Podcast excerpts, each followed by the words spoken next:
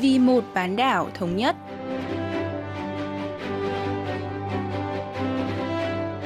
Mỹ Linh xin kính chào quý vị và các bạn. Mời quý vị và các bạn theo dõi chuyên mục Vì một bán đảo thống nhất của Đài Phát thanh Quốc tế Hàn Quốc KBS World Radio. Trong phần 1, diễn biến quan hệ liên triều, chúng ta sẽ cùng nghe phân tích về kết quả hội nghị Bộ trưởng Ngoại giao và Quốc phòng Hàn Mỹ. Ở phần tiếp theo, cận cảnh Bắc Triều Tiên, mời quý vị thính giả cùng tìm hiểu về các thư viện ở miền Bắc.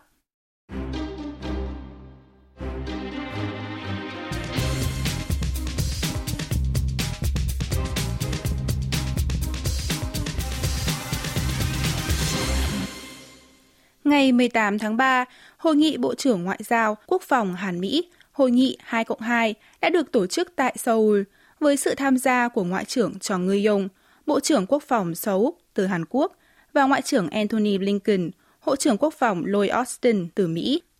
Kết thúc hội nghị, hai bên đã đưa ra bản tuyên bố chung đầu tiên kể từ khi Tổng thống Mỹ Joe Biden nhậm chức. Sau đây, nhà bình luận chính trị Lee Jong-hun sẽ cho chúng ta biết thêm về ý nghĩa sự kiện này. 이번 한미 간 2 플러스 2 회의는 Hội nghị 2022 mang ý nghĩa về nhiều mặt khi là cuộc hội đàm cấp cao Hàn Mỹ đầu tiên sau 5 năm và cũng là cuộc gặp đầu tiên giữa quan chức cấp cao hai nước kể từ khi Tổng thống Biden lên nắm quyền. Hội nghị này cho sôi một số manh mối về đường lối chính sách đối ngoại của Washington trong tương lai và tới cũng là cơ hội để hai nước điều chỉnh các chính sách đối với Bắc Triều Tiên. Về tuyên bố chung sau hội nghị, Mỹ và Hàn Quốc khẳng định ưu tiên cùng giải quyết vấn đề hạt nhân và tên lửa đạn đạo của miền Bắc. Tuy nhiên, trong khi cụm từ phi hạt nhân hóa hoàn toàn Bắc Triều Tiên được nêu rõ trong tuyên bố chung tương tự giữa Mỹ và Nhật Bản, tuyên bố chung Hàn Mỹ lần này lại đề cập mơ hồ là vấn đề hạt nhân và tên lửa đạn đạo. Có phân tích cho rằng điều này là do có sự khác biệt trong quan điểm của Hàn Quốc và Mỹ.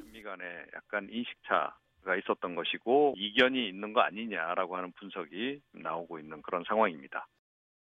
Trước thêm hội nghị Bộ trưởng Ngoại giao và Quốc phòng Hàn Mỹ, em gái Chủ tịch Ủy ban Quốc vụ Kim Jong-un là Phó Chủ tịch Ủy ban tuyên truyền Đảng Lao động Kim Yo-chong và Thứ trưởng Ngoại giao Bắc Triều Tiên Choi Son-hee đã liên tiếp đưa ra những phát ngôn cứng rắn, thể hiện quan điểm của miền Bắc. Ngày 16 tháng 3, bà Kim Yo-chong đe dọa mối quan hệ hai miền Nam Bắc sẽ khó trở lại ôn hòa như mùa xuân của ba năm trước, khi hai bên ký kết tuyên bố bản môn điếm. Bà cũng cảnh cáo chính phủ Biden không nên gây hấn ngay từ thời gian đầu của nhiệm kỳ nếu muốn yên ổn trong 4 năm tới. Trong khi đó, vào sáng sớm ngày 18 tháng 3, ngày diễn ra hội nghị 2 cộng 2, hãng thông tấn Trung ương Triều Tiên KCNA trích lời Thứ trưởng Ngoại giao Choi và nhấn mạnh sẽ không có cuộc tiếp xúc hay đối thoại Mỹ Triều nào diễn ra nếu Washington không từ bỏ chính sách thủ địch với Bình Nhưỡng. Ông Yi Jong-hun phân tích. 북한 쪽에서도 이제는 때가 왔다. 이런 판단을 내리는 거죠. Thông điệp của bà Kim Yo Jong có mục đích cảnh báo Hàn Quốc đừng để Mỹ làm lung lay. Trong khi đó, tuyên bố của Thứ trưởng Choi Son-hee được đưa ra nhằm gây sức ép với Washington trước các cuộc đối thoại Mỹ Triều trong tương lai, cho thấy Bình Nhưỡng muốn bắt đầu đàm phán với chính phủ Joe Biden từ một số phát triển thuận lợi hơn so với thời cựu Tổng thống Donald Trump. Về cơ bản, Bắc Triều Tiên nhấn mạnh lần nữa mong muốn Mỹ công nhận nước này là một quốc gia sở hữu vũ khí hạt nhân và dỡ bỏ các lệnh trừng phạt. 그런 이제 기본 입장을 이번에도 다시 한번 강조를 한 것으로 일단 그렇게 보입니다. Tuy nhiên, Mỹ lại có một lập trường khác. Washington đã công khai chỉ trích vấn đề nhân quyền tại miền Bắc, vốn rất nhạy cảm với Bình Nhưỡng. Trong buổi họp báo sau cuộc họp giữa các bộ trưởng ngoại giao và quốc phòng Hàn Mỹ vừa qua tại Seoul, Mỹ cũng nhấn mạnh tầm quan trọng của việc thực hiện đầy đủ các nghị quyết của Hội đồng Bảo an Liên Hợp Quốc liên quan đến các vấn đề hạt nhân và tên lửa đạn đạo của Bắc Triều Tiên. Rõ ràng, Mỹ không mấy mặn mà với việc nới lỏng các lệnh trừng phạt đối với miền Bắc. Trong một diễn biến khác, ngày 19 tháng 3, Bắc Triều Tiên tuyên bố cắt đứt quan hệ ngoại giao với Malaysia để phản đối việc nước này cưỡng chế dẫn độ một doanh nhân miền Bắc cho Mỹ. Nhà bình luận Y Jong-hun cho biết. 북한 사업가를 이번에 이제 미국에 인도하기로 하면서 말레이시아 정부하고 Một doanh nhân Bắc Triều Tiên tên Moon Chol-myung vốn đã sống ở Malaysia được khoảng 10 năm bị cáo buộc buôn bán các mặt hàng sát xỉ bị cấm như rượu và đồng hồ từ Singapore đến miền Bắc và rửa tiền thông qua các công ty ma. sau khi tòa án Liên bang Washington phát lệnh bắt giữ ông Moon vào tháng 5 năm 2019, Cuộc điều tra Liên bang Mỹ đã yêu cầu chính phủ Malaysia dẫn độ nghi phạm và tòa án Malaysia cuối cùng đã đồng ý. Bắc Triều Tiên tuyên bố toàn bộ câu chuyện là biểu đạn và yêu cầu dẫn độ của Mỹ là vô lý, đồng thời cảnh báo rằng Washington sẽ phải trả một cái giá thích đáng.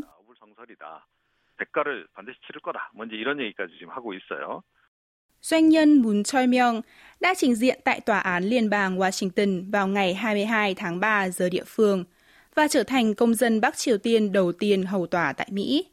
Ông này bị cáo buộc đã lợi dụng hệ thống tài chính Mỹ để rửa số tiền trị giá 1,5 triệu đô la Mỹ nhằm vận chuyển xa xỉ phẩm đến miền Bắc. Bộ Tư pháp Mỹ khẳng định ông Moon Choi-myung có liên quan tới Tổng cục Trinh sát Bắc Triều Tiên, cơ quan đang chịu các lệnh trừng phạt của Liên Hợp Quốc. Nhà bình luận Y lý giải. 이번 사건이 향후에 북미 관계에 어떤 영향을 미칠까 nhiều người đang chú ý xem vụ việc lần này sẽ có ảnh hưởng thế nào đến quan hệ Mỹ-Triều. Chính quyền Tổng thống Joe Biden có thể sẽ đưa ra các biện pháp trừng phạt cụ thể hơn với miền Bắc. Tôi nghĩ đây là chiến lược giáng một tuần vào Chủ tịch Ủy ban Quốc phủ Kim Jong-un nhằm hối thúc Bắc Triều Tiên thực hiện phi hạt nhân hóa. Động thái này của Washington chắc chắn sẽ nhận được phản ứng nhạy cảm từ Bình Nhưỡng. Song nói cách khác, chiến lược của Mỹ sẽ gây thiệt hại thực tế cho ban lãnh đạo miền Bắc. Do đó, để giảm thiệt hại, Bắc Triều Tiên có thể sẽ nhường bộ chung vấn đề phi hạt nhân hóa. Đây cũng chính là điều mà chính phủ Mỹ mong đợi. Những động thái này cho thấy chính phủ mới của Mỹ hoàn toàn đi ngược lại cách tiếp cận từ trên xuống của chính phủ cựu Tổng thống Donald Trump. Chính sách ngoại giao tổng thể của Mỹ dường như đang đi theo hướng ưu tiên các cuộc đàm phán cấp chuyên viên và cách thực hiện từng bước một để có được hiệu quả cụ thể. 이렇게 좀 생각을 하고 미국 정부가 기대하는 것도 바로 그게 아닌가 이렇게 생각을 합니다. Trong bối cảnh xung đột giữa Mỹ và Trung Quốc ngày càng gia tăng, Chủ tịch Bắc Triều Tiên Kim Jong-un và Chủ tịch Trung Quốc Tập Cận Bình đã trao đổi thư thoại trong cuộc gặp giữa tân đại sứ miền Bắc tại Trung Quốc Lý Dong Nam và trưởng ban liên lạc đối ngoại Đảng Cộng sản Trung Quốc Tống Đảo tại Bắc Kinh, nhấn mạnh tầm quan trọng của sự đoàn kết và hợp tác Trung Triều.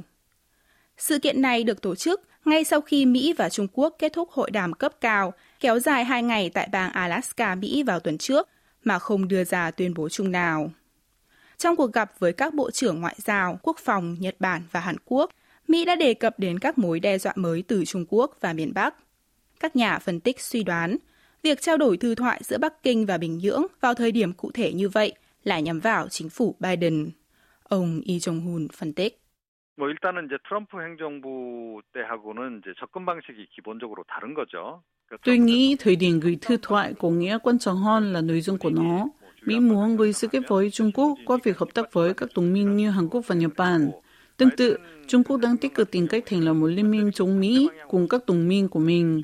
Trong chuyến thăm Trung Quốc gần đây của Ngoại trưởng Nga, hai nước đã đưa ra tuyên bố chung kêu gọi Mỹ không can thiệp vào công việc đối nội của các nước khác Tương tự, Bình Nhưỡng có khả năng sẽ thúc đẩy hợp tác với Bắc Kinh để nâng cao tiềm lực đàm phán với Washington.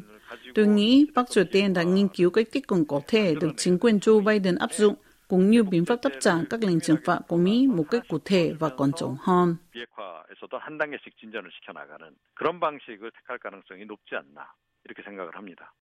Ngày 21 tháng 3 và ngày 25 tháng 3, Bắc Triều Tiên lần lượt phóng các loại tên lửa.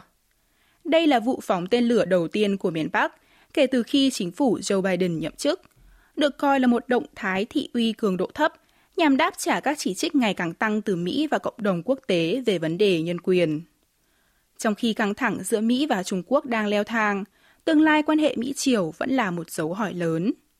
Do đó, chúng ta cần thận trọng theo dõi động thái tiếp theo của Bình Nhưỡng và chính sách Bắc Triều Tiên sắp tới của Washington.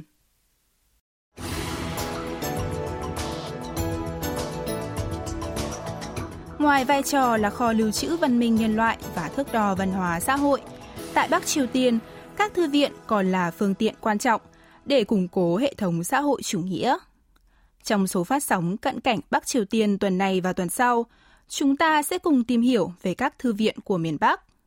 Sau đây, luật sư Oh Hyun Chung sẽ cho chúng ta biết thêm về lịch sử các thư viện tại Bắc Triều Tiên.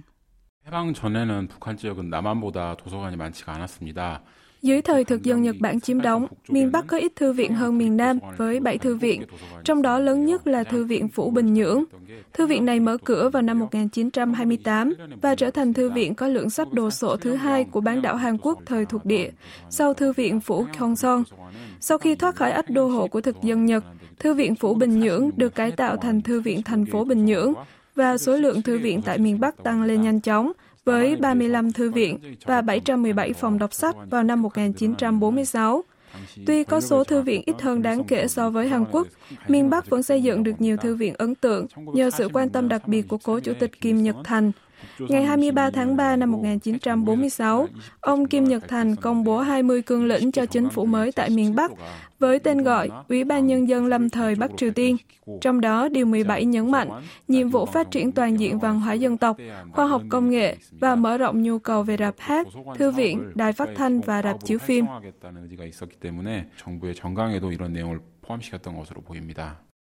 Có phân tích cho rằng, cố Chủ tịch Kim Nhật Thành quan tâm đến thư viện vì mong muốn biến những nơi này thành không gian tuyên truyền về hệ thống xã hội chủ nghĩa và tư tưởng chu chê, chủ thể. Khi nói đến ba thư viện lớn nhất miền Bắc, có thể kể đến Thư viện Trung ương Quốc gia Bình Nhưỡng, Thư viện Viện Khoa học và Thư viện Đại học Tổng hợp Kim Nhật Thành. Trong đó, Thư viện Đại học Tổng hợp Kim Nhật Thành chính thức đi vào hoạt động sau khi đại học này được thành lập vào tháng 10 năm 1946 để hỗ trợ việc nghiên cứu và học tập của các giáo sư và sinh viên. Thư viện Viện Khoa học mở cửa vào tháng 12 năm 1952 nhằm hỗ trợ hoạt động nghiên cứu học thuật của Viện Khoa học, viện nghiên cứu lớn nhất Bắc Triều Tiên. Thư viện Trung ương Quốc gia Bình Nhưỡng có tiền thân là Thư viện thành phố Bình Nhưỡng. Ông Ô Hiền Trung cho biết thêm. 북한은 1945년 11월 13일부터 운영해온 평양 시립도서관을 국립중앙도서관으로 Bắc Triều Tiên cải tạo và đổi tên Thư viện thành phố Bình Nhưỡng, hoạt động từ ngày 13 tháng 11 năm 1945 thành Thư viện Trung ương Quốc gia Bình Nhưỡng vào năm 1946. Từ khi được đưa vào hoạt động, Thư viện này bảo quản khoảng 35.000 đầu sách, bằng 12% tổng số sách của Thư viện Quốc gia Seoul, mở cửa năm 1945. Đến tháng 6 năm 1950, số lượng sách của Thư viện Trung ương Quốc gia Bình Nhưỡng đã tăng 3,5 lần, tương đương 115.000 cuốn sách. Tuy nhiên, trong chiến tranh Triều Tiên, 60% số sách của thư viện này đã bị phá hủy. Sau chiến tranh, cố chủ tịch Kim Nhật Thành ra lệnh cải tạo và mở cửa lại thư viện vào ngày 15 tháng 8 năm 1954. Đến cuối năm 1954, miền Bắc cho xây thêm một tòa nhà phụ 3 tầng, rộng 720 m2, đồng thời mở rộng phòng đọc gấp 1,5 lần và kho sách gấp 2 lần. Số lượng tài liệu được cải thiện khiến cho số người sử dụng Thư viện Trung ương Quốc gia Bình Nhưỡng cũng tăng lên đáng kể, kéo theo việc phạm vi cho mượn sách cũng được mở rộng hơn. 도서를 빌려가서 볼 수 있도록 허용했고요. 또 그 범위가 점점 넓어져 갔다고 합니다. Thư viện Trung ương Quốc gia Bình Nhưỡng được đổi tên thành Thư viện Trung ương vào năm 1973 và mở cửa trở lại năm 1982 với tên gọi Đại học Tập đường Nhân dân tại trung tâm Bình Nhưỡng, nhìn ra quảng trường Kim Nhật Thành, nơi hàng trăm nghìn người tập trung trong các cuộc diễu binh và sự kiện khác nhau. Vị trí này cho thấy mức độ quan tâm của chính phủ Bắc Triều Tiên đối với thư viện. Luật sư Ồ phân tích.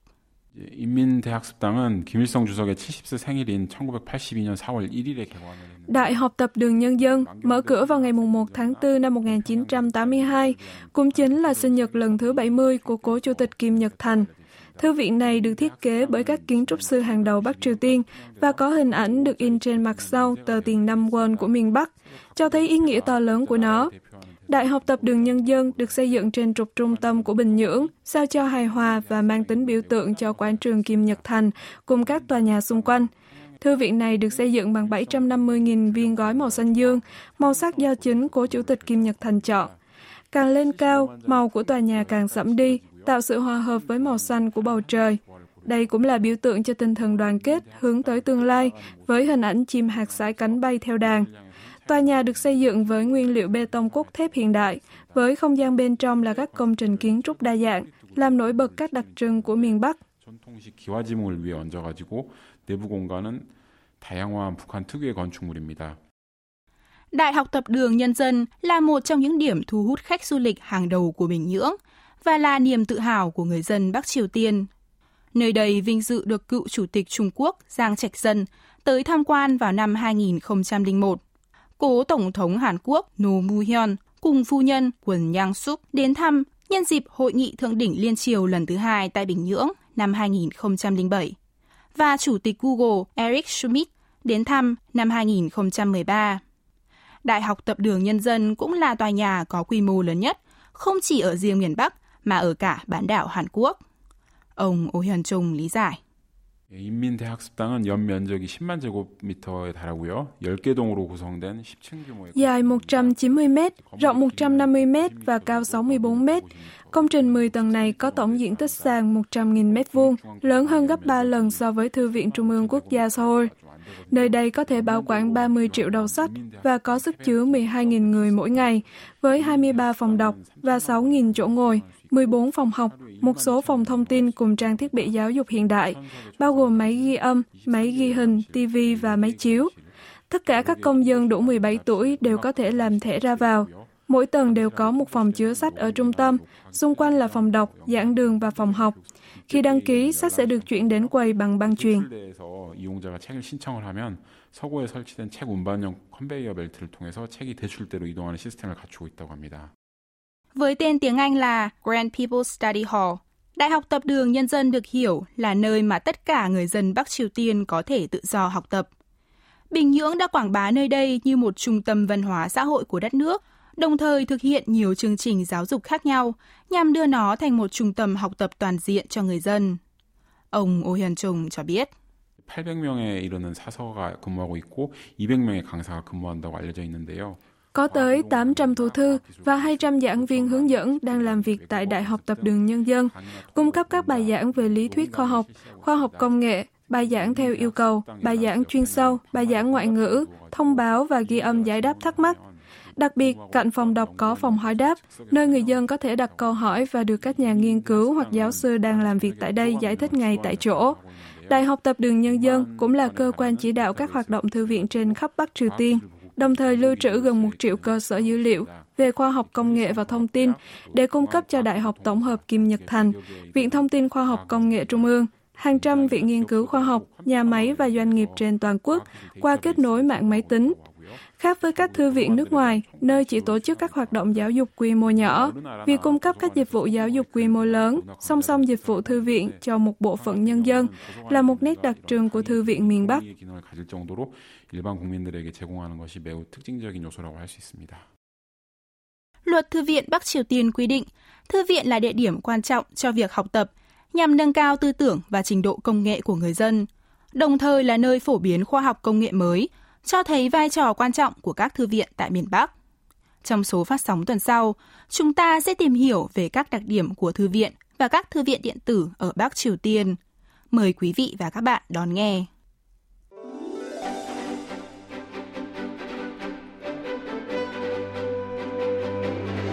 Quý vị và các bạn vừa lắng nghe chuyên mục Vì một bán đảo thống nhất của Đài Phát thanh Quốc tế Hàn Quốc KBS World Radio. Cảm ơn quý vị và các bạn đã quan tâm theo dõi. Xin kính chào tạm biệt và hẹn gặp lại trong chuyên mục tuần sau.